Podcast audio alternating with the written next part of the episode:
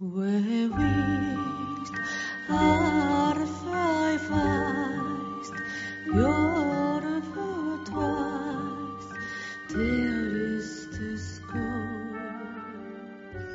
ぼ日課階段山猫便第36夜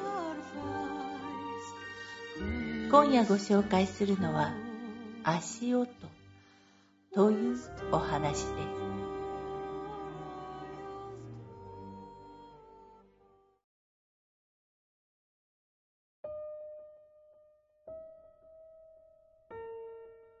2年くらい前、お菓子屋さんでバイトしていた時の話。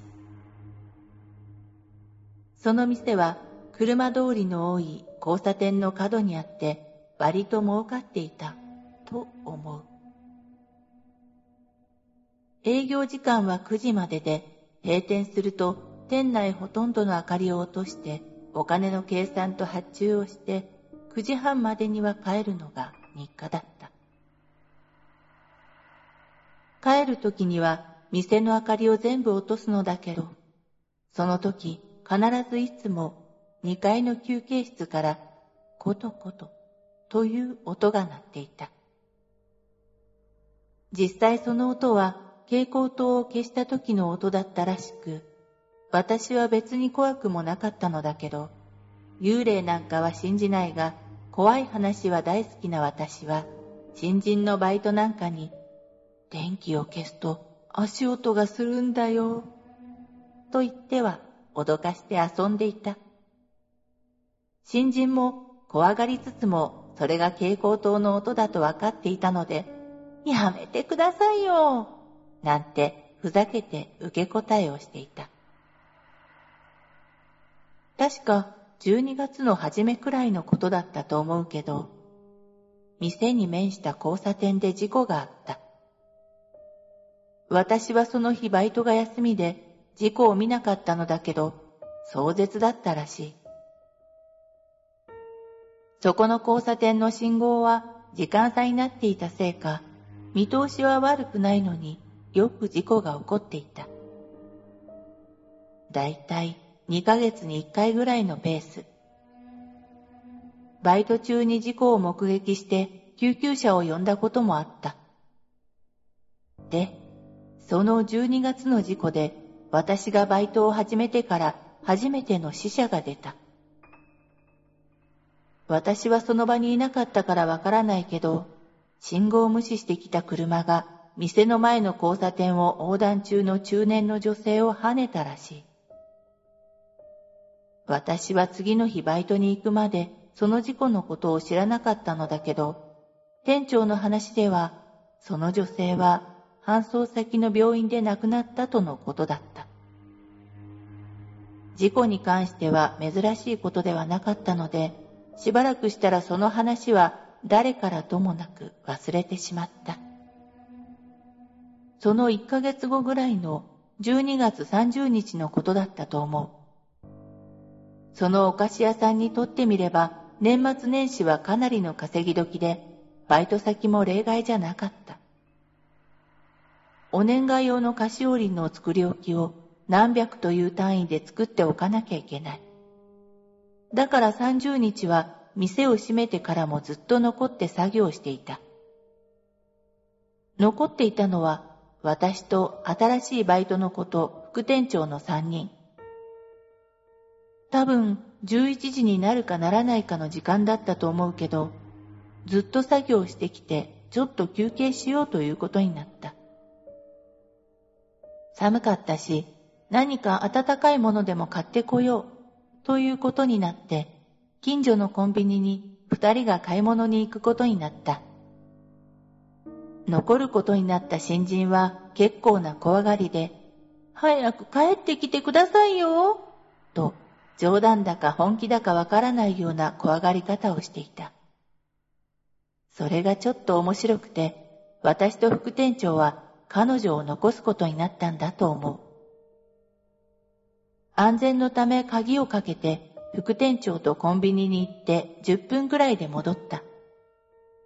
外から店を見たら明らかに変。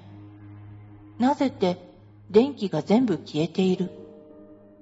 新人が黙ってどこかに出かけたのかと思ったけど、鍵はかかったままだった。ちなみに、彼女は店の鍵を持っていない。だから、自分たちを脅かすために、わざと電気を消して待っているんだな、という結論になった。ニヤニヤしながら、二人で店の中に入る。わとか言いながら飛び出してくるかと思っていた新人だけど、全く出てくる気配がない。息を潜めてカウンターの影にでも隠れているのかと思って、とりあえず電気をつけた。〇〇さん、戻ってきたよ。と呼んでも出てこない。ちょっと心配になってくる。多分どこかに隠れてて、こっちが本当に心配しだした頃に飛び出してくるんだろう。そう思ってちょっと店の中を探した。それでもどこにもいない。二階も探したし、ロッカーの中も見たけど、いない。本格的に焦ってきて、呼びながら二人で探した。でもいない。鍵はかかってたから、外にいるわけはないし、と思って、とりあえず店長に電話をしてみようか、という話になったとき、突然、ドーン何かを叩く音がした。正直言うと、びっくりしてちょっとちびりそうになった。その音は店の奥の業務用の大きな冷凍庫からしたみたいだった。冷凍庫というか、2畳分ぐらいの小さな部屋と言った方がいいかもしれない。冷凍庫っていうのは温度の調節のために時々止まっては稼働してを繰り返しているようだったので、たまにドンという音がしたりはしていたのだけど、明らかにその音とは違う。どちらかというと、中から何かをぶつけたような音だった。まさか、と思って慌てて冷凍庫を開けると、いた。新人がその中でガタガタ震えながら体育座りをしていた。何してるの？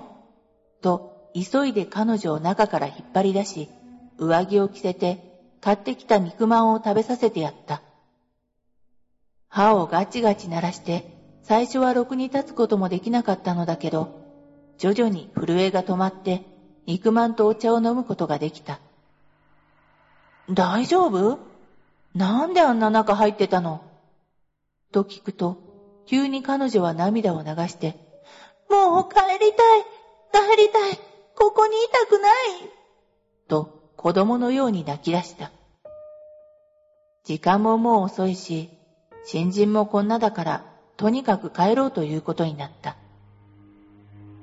新人は副店長が車で送っていった。次の日、新人はバイトに来なかった。辞めたらしい。おかげで31日は死ぬほど忙しかった。31日に店を閉めてから副店長に昨日のことを聞いた。副店長が車の中で新人に聞いた話では、彼女はやっぱり私たちを脅かそうとしてカウンターの影に隠れていたらしい。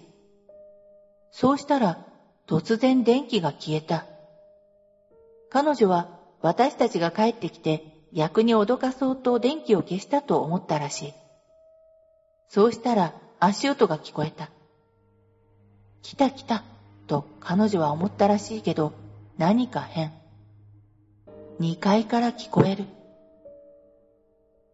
蛍光灯を消した時の音は彼女も何度か聞いていたので、最初はその音だと思ったらしい。でも、いつもはネズミが走っているようなコトコトという音が、なんだかギシ、ギシという音に聞こえる。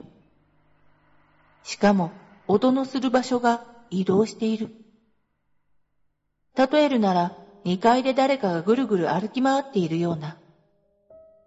彼女は怖くなって電気をつけようと走り、慌ててスイッチを押したけど、電気がつかない。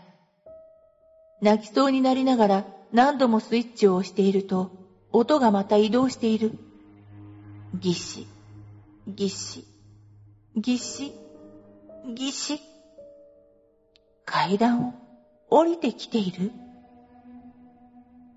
とにかくどこかに逃げなきゃ、隠れなきゃ、と思った彼女の目に飛び込んできたのが冷凍庫のドア。開けたら中の電気がついた。それに安心したのか、彼女はその中に入ってドアを閉めた。もちろん冷凍庫なので、ドアを閉めたら電気が消える。密室で寒くて真っ暗で、彼女はまたパニックになった。今度は出ようと必死になるけど、なぜかドアが開かない。もちろん冷凍庫は人が閉じ込められないように中からも簡単に開くようになっている。赤いボタンをポチッと押せばいいだけ。でも、いくら押してもドアが開かなかったらしい。凍えそうに寒くて、狭くて、暗くて、頭がおかしくなりそうになりながら、助けて助けてと何度も叫んでドアを叩いたらしい。でも開かない。もう自分は本当に死ぬんじゃないかと思って、渾身の力を込めてドアを叩いたら、外からドアが開いた。そこで私たちがドアを開けたらしい。ちなみに私たちは、彼女のその渾身の一発以外の音や声は全く聞かなかった。この話を聞いて、多分彼女は怖くてパニックになっただけなんだろうと思ったけど、そんな目にあったんじゃやめるのも無理はないな、と思った。そしてその時店長が、昨日深夜にセコムのセンサーが反応したらしくて、警備員が見に来たんだけど、何もなかったんだって。と言った。普段だったら、何か出たんじゃないの？と笑うところだけれど、実際過去に何度か反応したことがあったし、でも、昨日のことがあっただけに笑えなかった。で、今、私、このバイト辞めてるんだけど、それにはちょっと理由があってね。新人さんが辞めた2日後のお昼、2階の休憩室で一人休んでたんですが、そこの灰皿、タバコを吸う人がいないので、その時は小物入れになっていたんですが、それに見たことのない指輪があったんです。ちょっと高そうな感じ。後で店長に聞いてみたら、ああ、あの指輪ね、1ヶ月ぐらい前に店の駐車場に落ちていたのを拾ったの。高そうだし、お客さんの落とし物かもしれないから預かってるんだよ。1ヶ月前。偶然かもしれないけど、死亡事故が起きた時、中年の女性、指輪、ひょっとしたら、その指輪は亡くなった女性のもので、新人の子が聞いた足音は、その女性のものでは。そう考えてしまったら、なんだか怖くなってしまって。お正月の忙しい時期が終わってから、私もバイトを辞めた。確かめることも何もできないけど、今でもそのお店は普通に営業しているし、店長も副店長もまだ勤めている。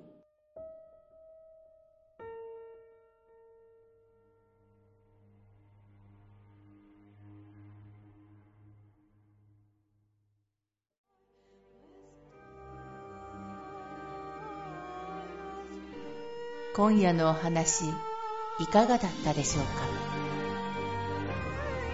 ほぼ日刊階段山猫便ではポッドキャストにてミニ階段朗読をほぼ毎日深夜0時に配信してまいります。